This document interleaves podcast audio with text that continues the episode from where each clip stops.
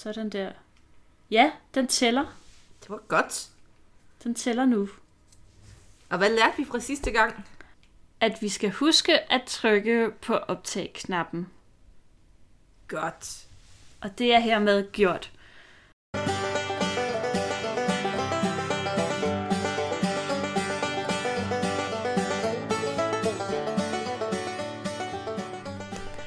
Hej og velkommen til Historiehjørnet, som i den her uge faktisk er sådan... Jeg skulle til at kalde det et sølvbryllupsafsnit, men det er det jo Det ikke rigtigt. vi. Ej, fordi altså, det er jo ikke 25 år. Selvom altså, det føles tæ- som 25 år måske. Am, 25 afsnit, og historien, altså man ved godt, det er plus det løse, men altså det er jo bare, det er ved siden af. Ja, det er det. Det vi ikke taler så Plus meget om. minus. Ja. Efter 25 afsnit, så kan vi godt se forbi det. Ja. Vi har ligesom lært at, øh, at acceptere hinandens øh, forskelligheder og tolerere dem. Vi bærer over med hinanden, når vi begår fejl, ikke også, Katrine? Ja, ja, altså. Det gør jeg i hvert fald, Marie. Især, altså, selvom man har optaget 42 minutter, og Marie lige pludselig siger, Katrine, vi har et problem. Jeg har ikke trykket på optag. Men så noget lader vi glide, fordi vi er kommet så langt. Ja. Vi har et, sta- øh, vi har et smukt forhold. Ja. Det har vi.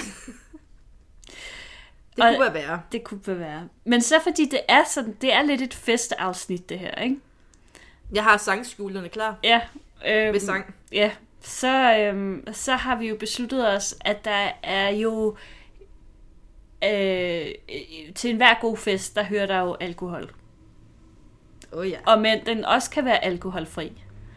Nej. Jo. Det er jo ikke også alle sammen, der drikker alkohol, vel?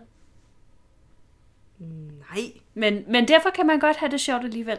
Og, øhm, og vi har fundet nogle historier fra, som handler om øhm, drukture, øh, historiske drukture, kan vi vist godt kalde det. Plus det løse. Plus det løse. Det er drukture fra før vi blev født. Eller Ja, ja. Nogle af os i hvert fald. til unge publikum. det unge publikum blev født. Ja. Jeg håber, at vi har et ungt publikum, for ellers giver det ikke mening. Jeg ved, jeg ved min, øh, min lille nevø på 6 år, han hører med. Åh, Åh, hej Sebastian. Sebastian! Juhu. Ej, Så øhm, Fantastisk. ja. Men jeg ved selvfølgelig ikke, det kan godt være, at det her afsnit måske ikke helt er for børn. Det vi har lavet, der er designet til, at børn skal lære noget nyt. Det er ikke for børn. Jeg ser en designfejl i det her, Marie. ja, det kan godt være. Du har ret. Nå, Ja. detalje. Ja, øh, de ting, vi ligesom havde tænkt os, at vi skulle snakke lidt om i dag, det var øh, først og fremmest Christian den 7. Øh, titlen øh, er øh, på mit manus øh, Christian den 7. vilde efterår. Det er, øh, det er en titel, der er 20 stjålet fra øh, Ulrik Langens bog Christian den Afmægtige. Øhm, men det synes jeg var en meget fin titel. Og, øhm, og derudover så har vi også nogle historiske drukleje på programmet. Det bliver spas. Og øh, så har vi noget om vores allesammens yndlings russiske præsident. Og nej, det er ikke Putin. Åh, Ah, men, Men- ja, boys. Boris Jeltsin. Jeltsin, som Katrine har en, en umådelig evne til konsekvent at kalde for Jensen. Det har jeg gjort, siden jeg var lille, og det bliver jeg ved med. Hvorfor også komplicere et navn unødigt? Ja, præcis. Ja. Altså, det lyder som Jensen. Præcis, ja. Lidt. ja. Så Sådan det er kan godt gå an. Jeg tror, han ville Ja. kunne se det sjove i det. Det ville han uden tvivl. Uh, han, han fremstår som en mand, der havde utrolig meget humor. Han grinte mere, end han græd. Det gjorde han. Måske Og det har jeg stor respekt for. græd han af grin. Præcis. Ja. Han var ikke så alvorlig. For... Nej. Ej, forestil dig, hvis han var præsident i dag. Ej. De billeder, Putin laver i bare overkrop, hvis det havde været Boris. der stod, der stod Det havde været et helt andet Rusland, hvis Boris havde været præsident i dag. Trump, altså Trump ville jo, han ville slet ikke kunne håndtere det. Nej, ja, men Trump har slet ikke den, den humor, der skal til. Nej, men, nej, nej, og den selvindsigt. Nej, heller ikke.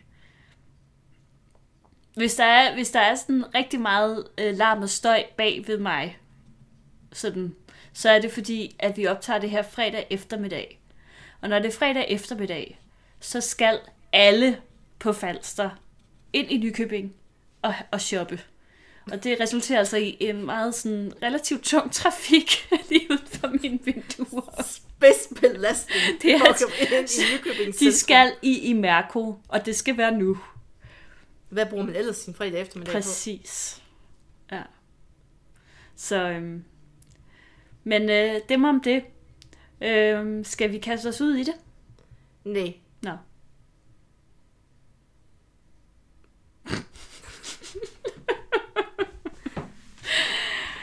Okay. Jamen, øh, det var så historiehjørnet for denne her gang. Du, du kan ikke spørge mig, og bare forvent, jeg siger ja altid.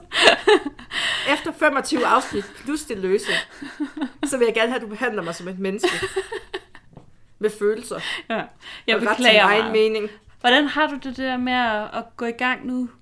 Har du lyst? Det- Tak, fordi du tænker på mine behov. Ja. Godt.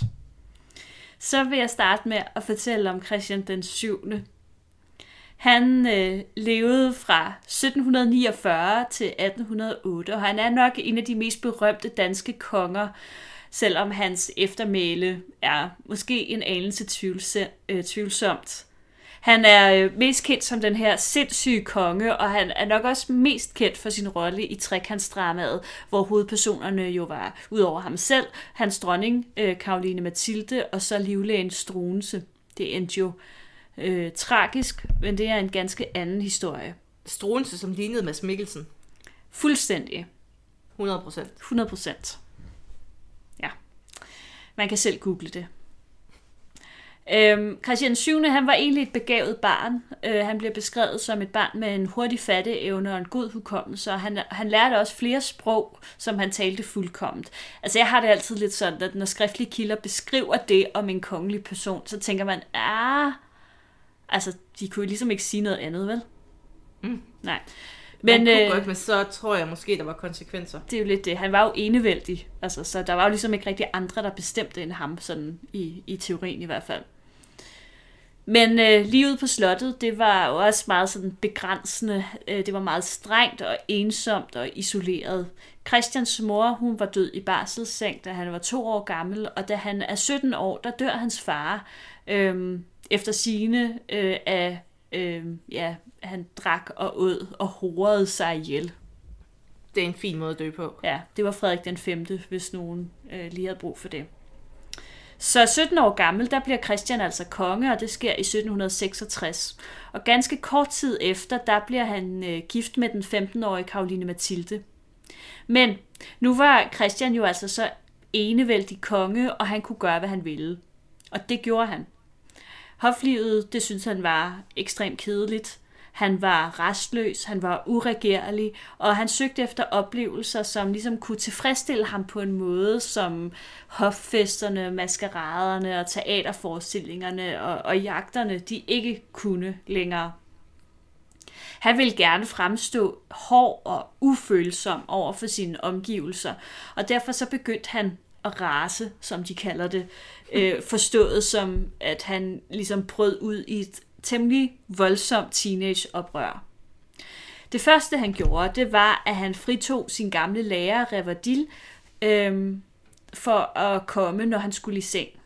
Det havde været fast tradition, at ham her læreren, han kom og ligesom fik han læste for ham, eller bare agede ham i søvn og så videre. Det gad. Christian ikke mere. Nej, det var slut nu med det. Til gengæld, så begyndte han at gå i byen.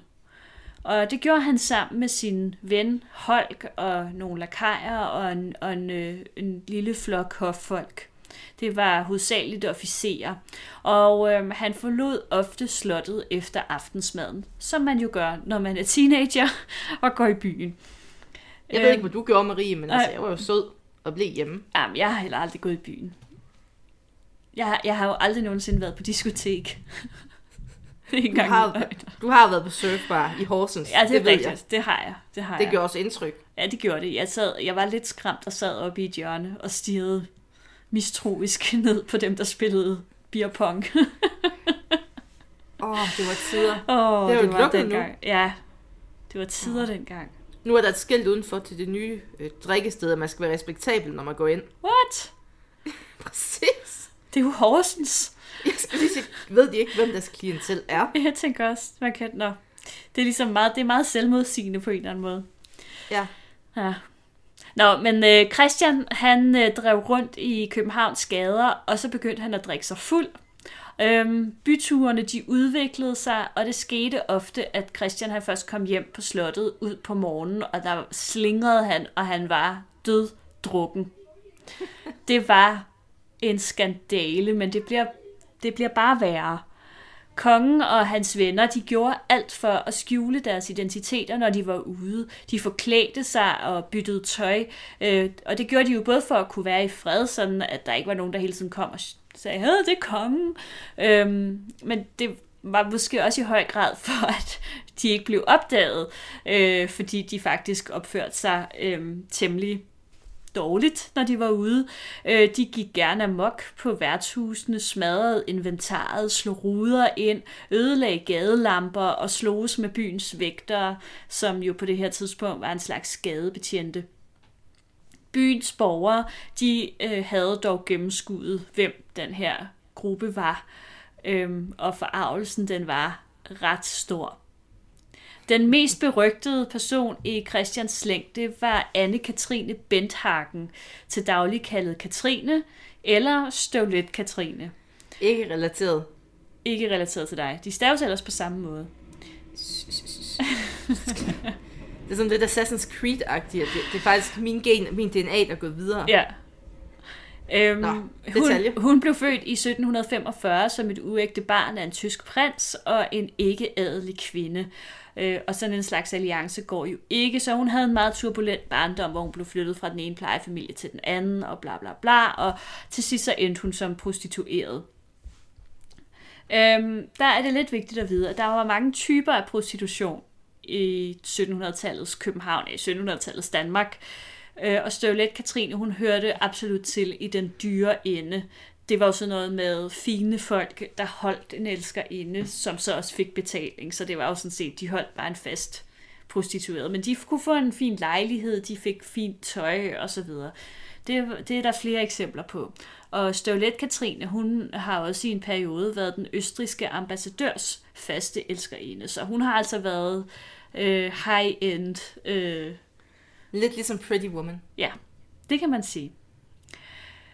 Og, Og, og lave øh, en ny dansk film, der hedder Støvlet Katrine, hvor man tager Pretty Woman-præmissen. Ja, det er jo også lidt ikke, fordi så møder hun nemlig kongen.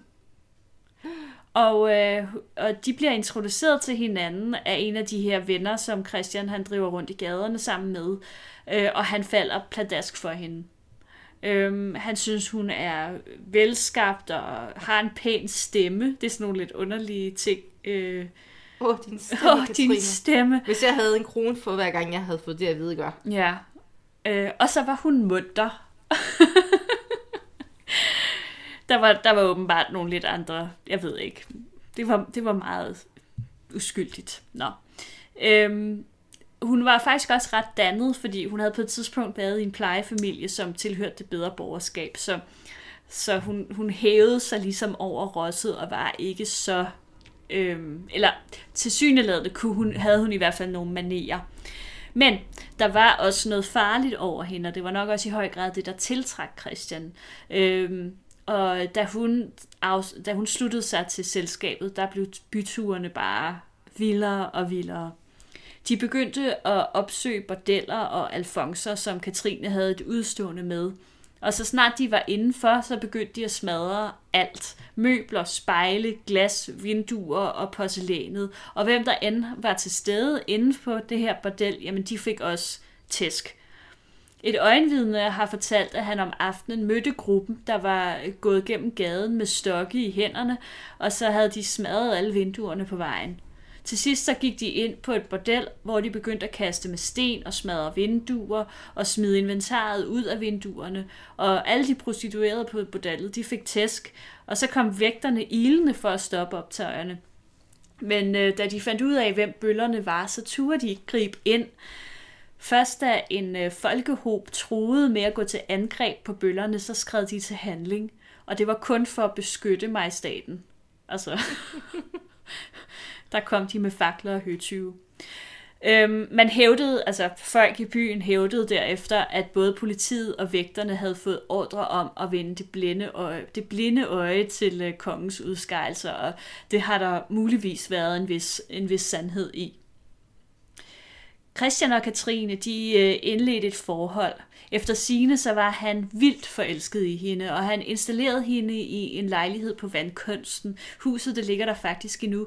Øhm, jeg, jeg tror nok, at det er, altså hvis man ved, altså vandkunsten, og så øh, Sørens værtshus på vandkunsten, og så er det, jeg kan ikke huske, om det er det hus, eller om det er nabohuset, men det er lige et af de der huse, øh, hvor at, øh, de boede, eller hun boede. Så der var jo ikke så langt hen til Christiansborg. Øh, og han besøgte hende derfor også i tide og i utide.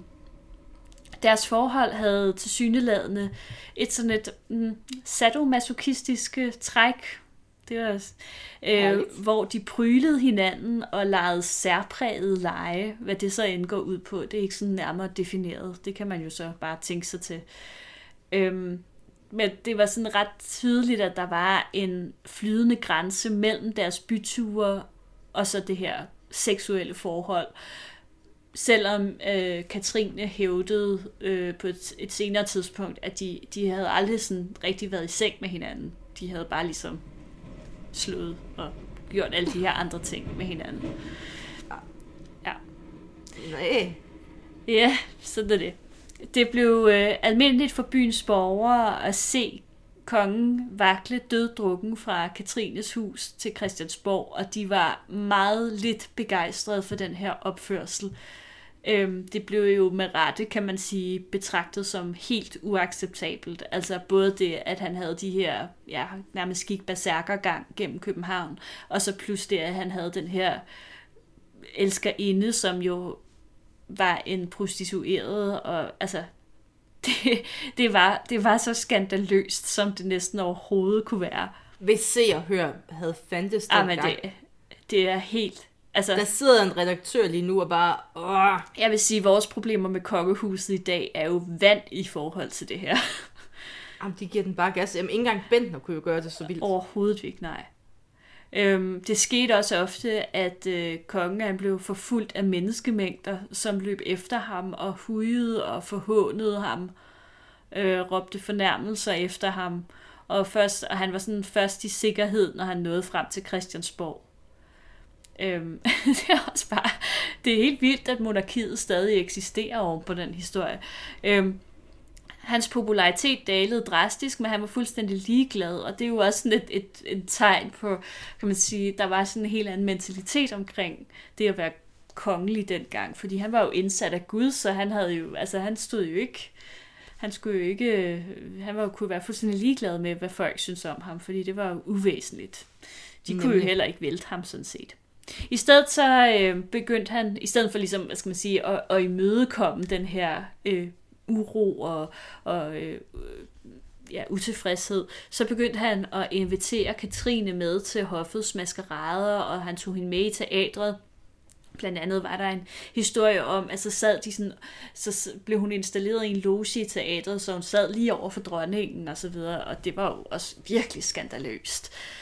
Øhm, der gik rygter om, at kongen ville ophøje hende til adelstanden, og så gøre deres forhold officielt. Men da det ligesom begyndte at florere, så var det, at hans ministre tænkte, nok er nok nu må det her altså slutte.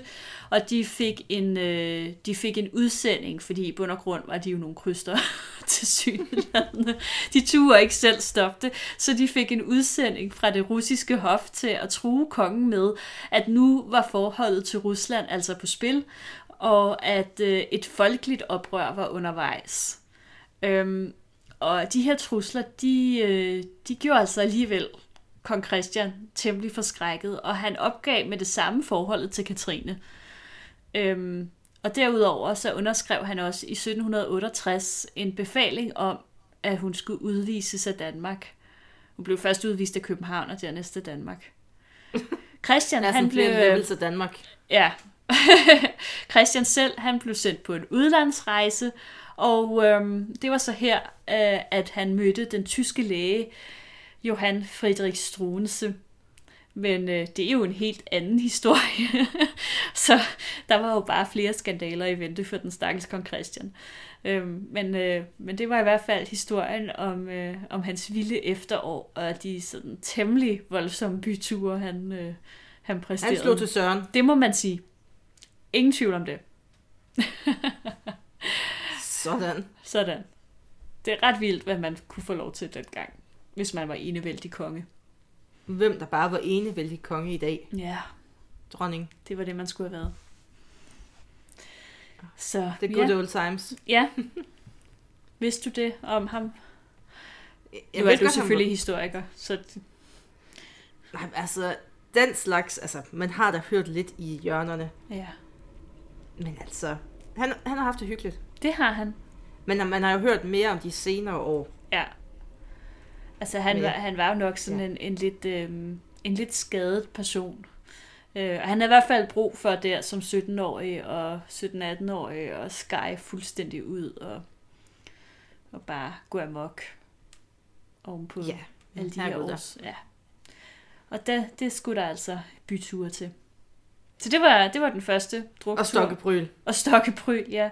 Så mange pryl. Det er simpelthen, det er ligesom en, en fredag aften i, i, i Hedensted, skulle jeg til at sige, ja. Og Horsens. Og Men også Horsens.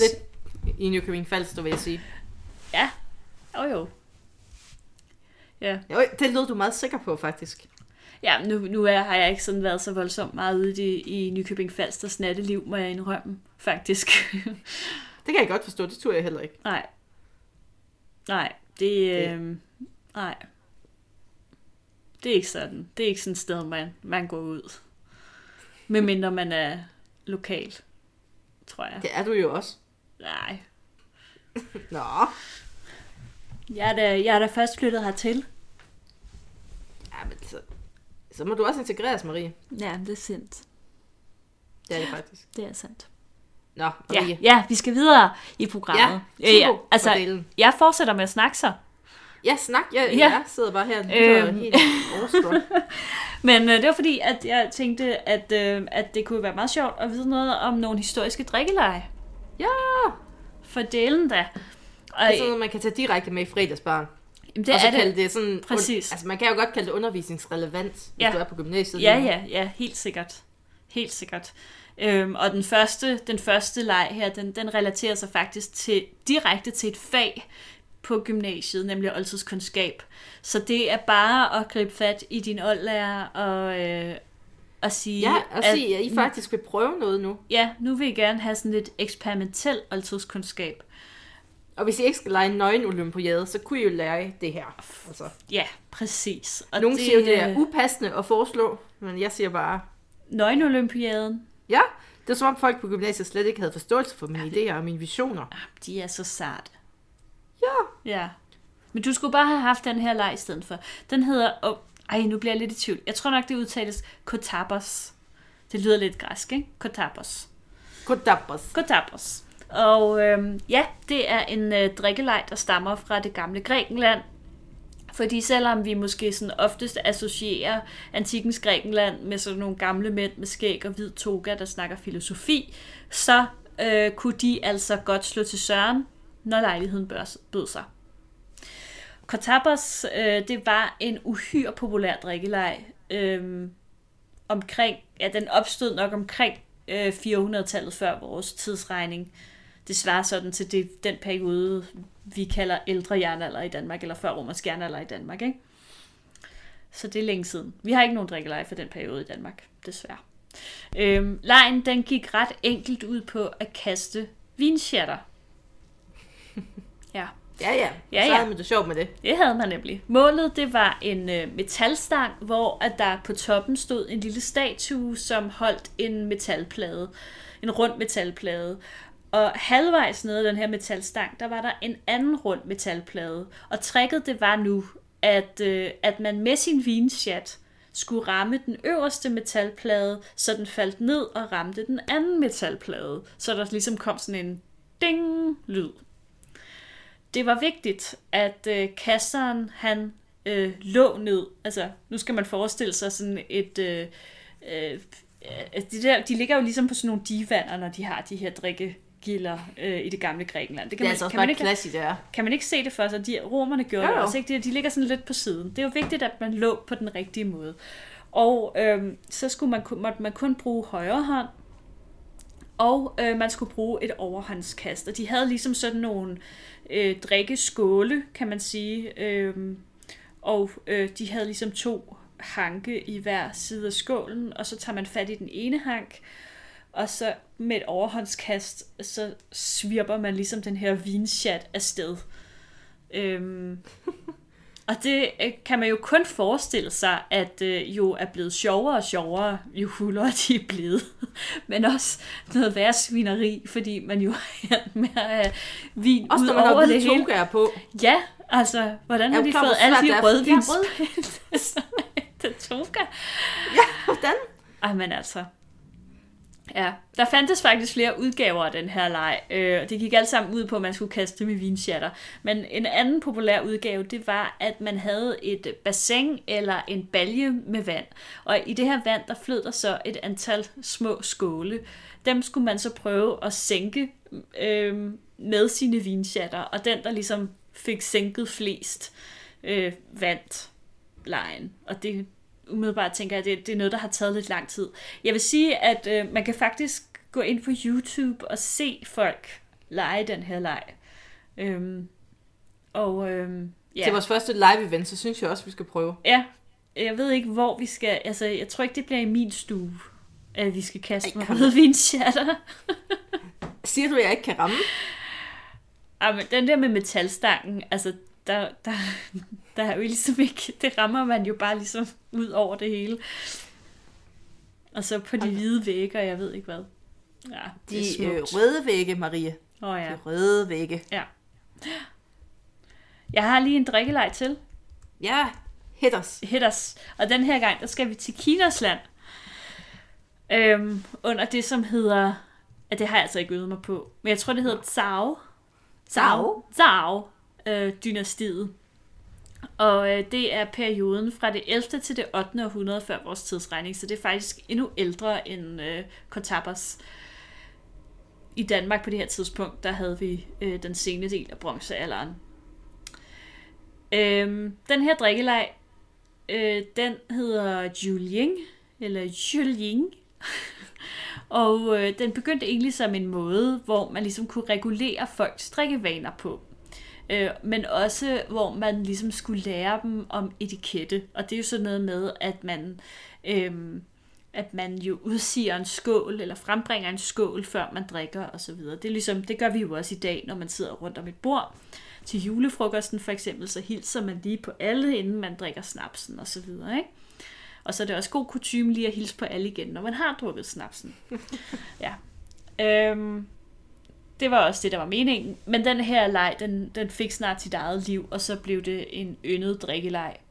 Egentlig så består den af en række lege, øhm, som alle sammen er sådan nogle små konkurrencer, øh, hvor det ender med, at taberen skal drikke.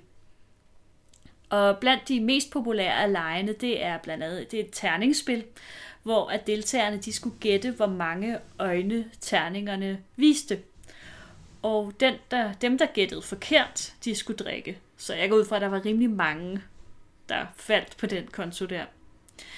En anden populær leg, det var det såkaldte gong show. Ja. Det betyder gong show. Øh, den gik ud på, at der var en person, der slog på en gong gong eller en tromme, sådan rytmisk, ikke?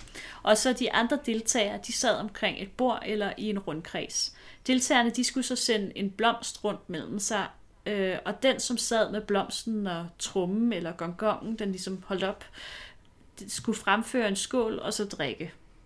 Og når jeg siger fremføre en skål, så skulle det være en sang, eller et digt, eller et eller andet, som ligesom en vidighed, eller sådan noget, ikke? Som, som var sådan fornemt. Den sidste variant, det var øh, en, øh, også en konkurrence om at gætte tal, men den var en lille smule mere kompliceret. Eller det ved jeg egentlig ikke, om den var, men den var sådan lidt underlig. Øhm, jeg er ikke helt sikker på, at jeg forstod reglerne i den. Men det var noget med, at der er to deltagere, og de skal I virkeligheden forstår jeg det lidt ligesom sten, saks, papir. I stedet for, at Ja. man, man laver sten, saks, papir, så, så øh, viser man ligesom et antal med sine fingre. Okay, ja. Ja, så 1, 2, 3, og så viser man antal med sine fingre. Og i det, og i det man gør det, så råber man et tal mellem 2 og 20.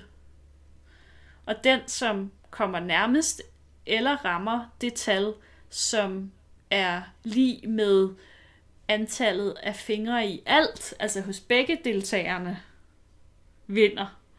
Og så skal den anden så drikke. Kan det mening?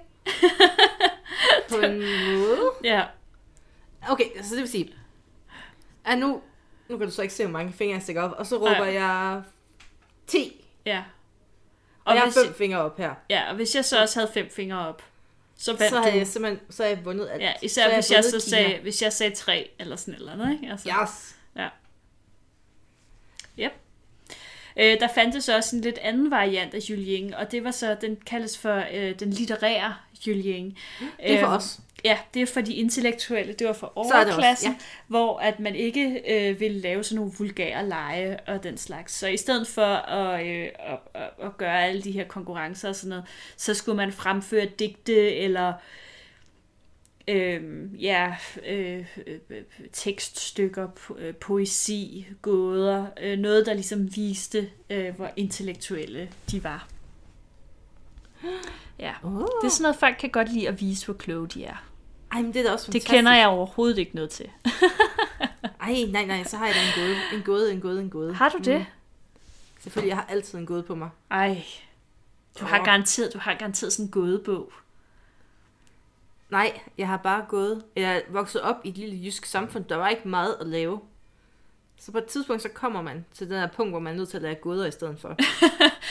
Du har ikke så også... En øh, let en. En ja. let en. Ja. Hvorfor gik skyen i skole? For at lære at regne. Ah, ha, ha, ha. Ja, selvfølgelig. Jeg vil Åh. være en så god kineser, jeg vil. Ja, altså du vil jo vinde det her, uden tvivl. Ja. ja. Ja. Så øh, det var øh, det var så de historiske drikkeleje. Hvad har du til os? Ej, jeg har simpelthen siddet og ventet og glædet mig. Ja. En af mine absolute yndlingsrussere og statledere ever. Boris Yeltsin. Oh, Hørte du, det blev ja. udtalt godt? Ja. Ja, du, du var dygtig. Og han var jo kendt for at måske drikke lidt mere end godt var. En, en Selv for en russer. Ja.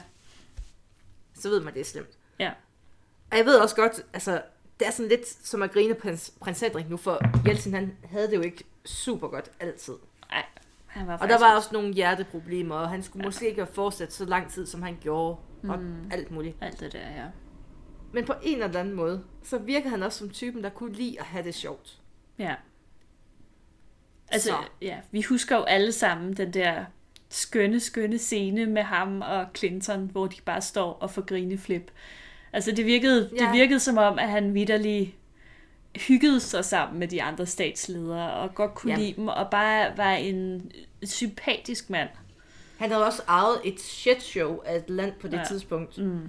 Altså Sovjetunionen er brudt sammen, og hvad gør vi nu? Og der er ikke nogen penge, og folk Ja. har ikke noget arbejde. Ja. Så jeg, jeg tror bare, han fik det bedste ud af det, han havde. Ja, Ærligt talt. ja, det er rigtigt. Og Ja. han var jo også altså, en mester ud i diplomati, vil jeg sige. Mm. Og de her historier, de fokuserer meget på det, han lavede i udlandet. Og vi starter helt tilbage i 92. Sovjetunionen, det er blevet opløst. Det vil sige, at der er en masse lande, der før var en del af Sovjetunionen, der nu altså prøver at komme sig over skilsmissen. Og i 92 er han på besøg i Kyrgyzstan.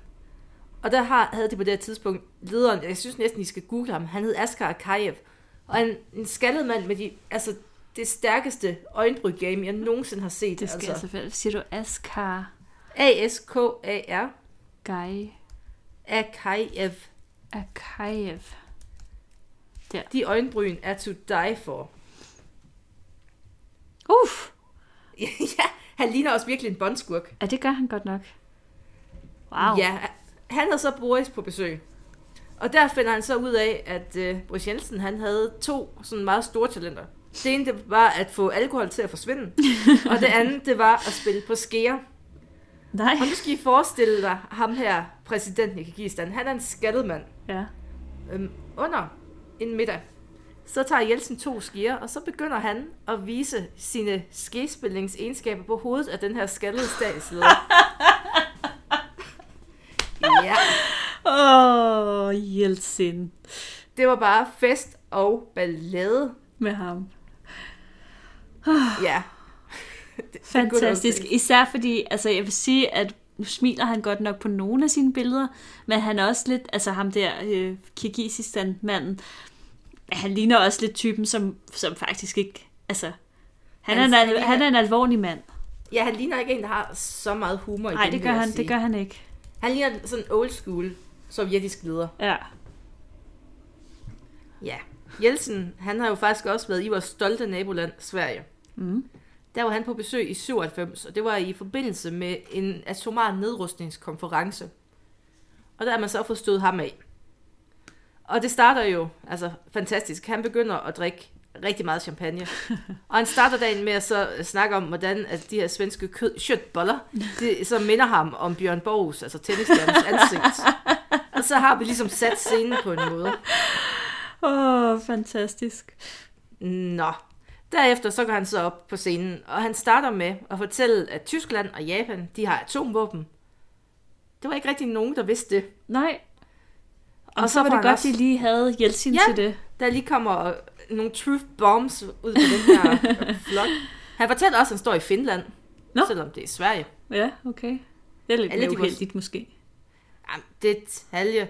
Og så til sidst, så smider han lige det ultimative S og siger, at Rusland, de vil så til at øh, simpelthen skære en tredjedel af deres atomvåben væk. Og det var der så heller ikke rigtig nogen, der sådan noget om.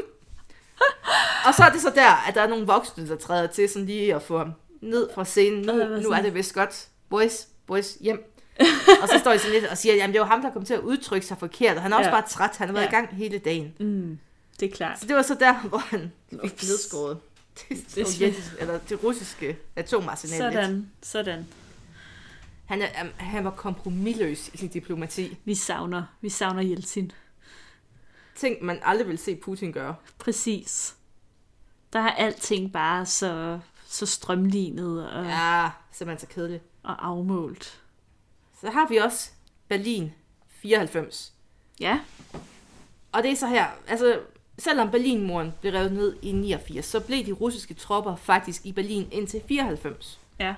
Og i forbindelse med, at de skulle sendes hjem til Rusland, så besluttede Jeltsin simpelthen, at det skal han være med til. Og han starter dagen i bedste Jeltsin-stil med at, altså han får hamret noget ned der ved middagstid. Og så, altså, det er jo næsten som at se den sidste scene i Animal House, hvis man har set den, hvor han så går ned, og så foran Helmut Kohl, som også var en ganske alvorlig mand, kun med. og så går han i gang med, ja, at tage, du ved, sådan en takstave for et band og gå foran det, og, og han begynder også at, jamen, han begynder også at danse på et tidspunkt, og altså, altså, ja, kaster kys efter, altså, folk, der kigger på, og han synger en eller anden underlig ting. Så der er ikke rigtig nogen, der har fundet ud af, hvad han sang.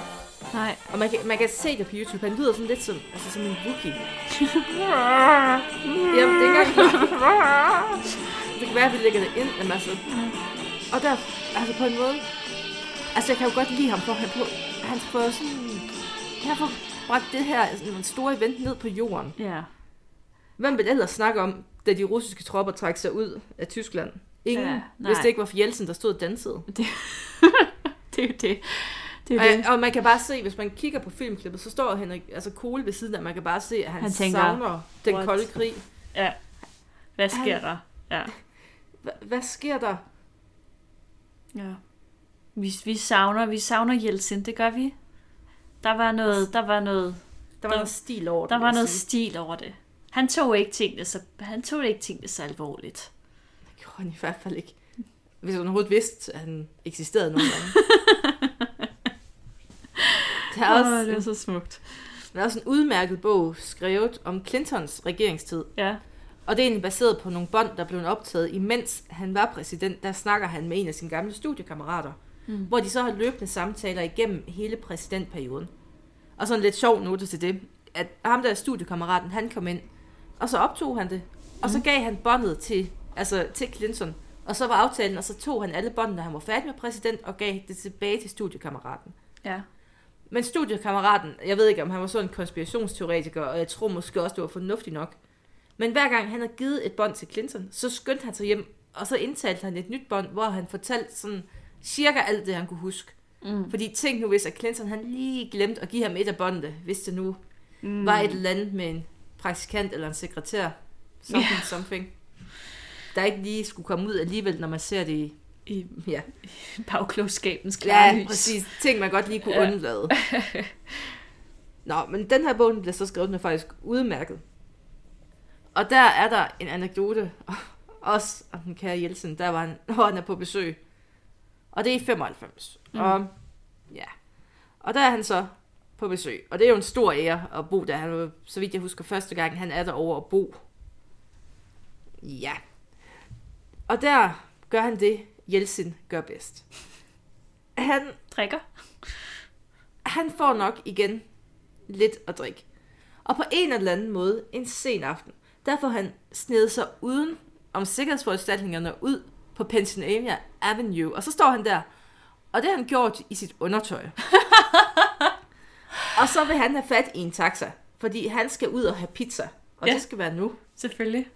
Og han er stang Bacardi. Ja. Og så, altså, så ser de her sikkerhedsfolk, der står altså en mand udenfor og råber, er det ikke Jeltsin? Så må de så ud og sådan, få indfanget ham og tilbage ind i det hvide hus. Og det stopper så heller ikke der. Fordi dagen efter, så er der en sikkerhedsvagt, der går ned i kælderen. Og så stod han lige pludselig på en meget, meget beruset mand, der ikke rigtig kan tale ordentligt, og han, altså, han er godt blakket til. Og han er egentlig mere eller mindre i gang med at anholde ham her, indtil det så går op for ham, at det ikke er en eller anden, altså intruder, det er Ruslands præsident. Boris Jeltsin. Åh, oh, bare- Som bare rundt ned i kælderen, og og skulle have pizza. Ja. der, der, der tror jeg bare, han var faret vild. Ja, okay. Åh, oh, nej. Åh, oh, Jeltsin. Ja, og jeg ved godt, altså han var ikke helt på toppen Mm. til sidst. Det, og han var også glad for alkohol. Hvad havde, fik, Men- han, fik han også, eller fik han demens, eller? Nej, det tror jeg ikke engang. Jeg tror bare, han var... Altså, han fik jo nogle hjertetilfælde og sådan noget. Ja. Det kan jo godt Så det var bare, okay. wush, wush lidt op i hjernet. Ja. Så jeg tror måske, altså... Jeg tror måske, der var nogen, der skulle have tidligere have sagt, måske du ikke skal have så mange internationale opgaver længere. Ja. Bare sådan for. Ja, ja. Det kan godt være. Selvom at vi alle sammen husker ham kærligt. Han, Eller jeg ved ikke, hvor mange skøn, mand. statsledere, der gør det, men uh, Bill Clinton gør der, i er- hvert fald. Der, der, spillet skeer på hovedet af han. Han kan ikke se en ske uden at tænke, øh, øh, Han fik en toupé efter den oplevelse. jeg skal fandme? ikke. Der er ikke nogen, der skal Det er også derfor. Trump han har sådan en, den er bare, Ja. Putin kommer med skeer. Han er bare... det er bare sådan en traume. Ja, alle skaldede statsledere, Ja. de er bare sådan, no. Vi vil ikke have det. Lars Nej. Lykke, han tør ikke at blive skaldet. Nej. Søren Pappe, han er i farstolen. Bare vent. Lige pludselig dukker der en fuld russer op og spiller skære på deres iser. Putin. Det er derfor, han ikke er udenrigsminister. Ja. det var faktisk, det var bare, det sagde han, det er helt fint, den tager, den tager du bare. Ja, tag den Samuels, du har ja. hår. Ja, Og så sidder han med sit stålfaste blik, Ja. skal Det var skære på hovedet deroppe. det var faktisk ikke, du er hård, du har hår. ja. Ja. Og, og med de ord, Hvad er det, vi skal snakke om næste gang? øh, jamen øh, næste gang, der bliver det sådan en, øh, der bliver det en almindelig podcast, kan man Ja. sige. øhm, og øh, vi skal snakke om et øh, historisk mysterium. Uh. Ja, og det har noget med romerne at gøre. Yes. Ja. Og der er, er der drikkeleje? Øh, vi kan altid smide en drikkelej ind. Altid, hver gang, at jeg siger øh, Ja. eller, Eller jeg smasker, eller jeg siger faktisk, faktisk. Ja. så, så bliver man pløret meget for hurtigt. Ja, det gør man. det er godt. Vi, øh, vi høres ved.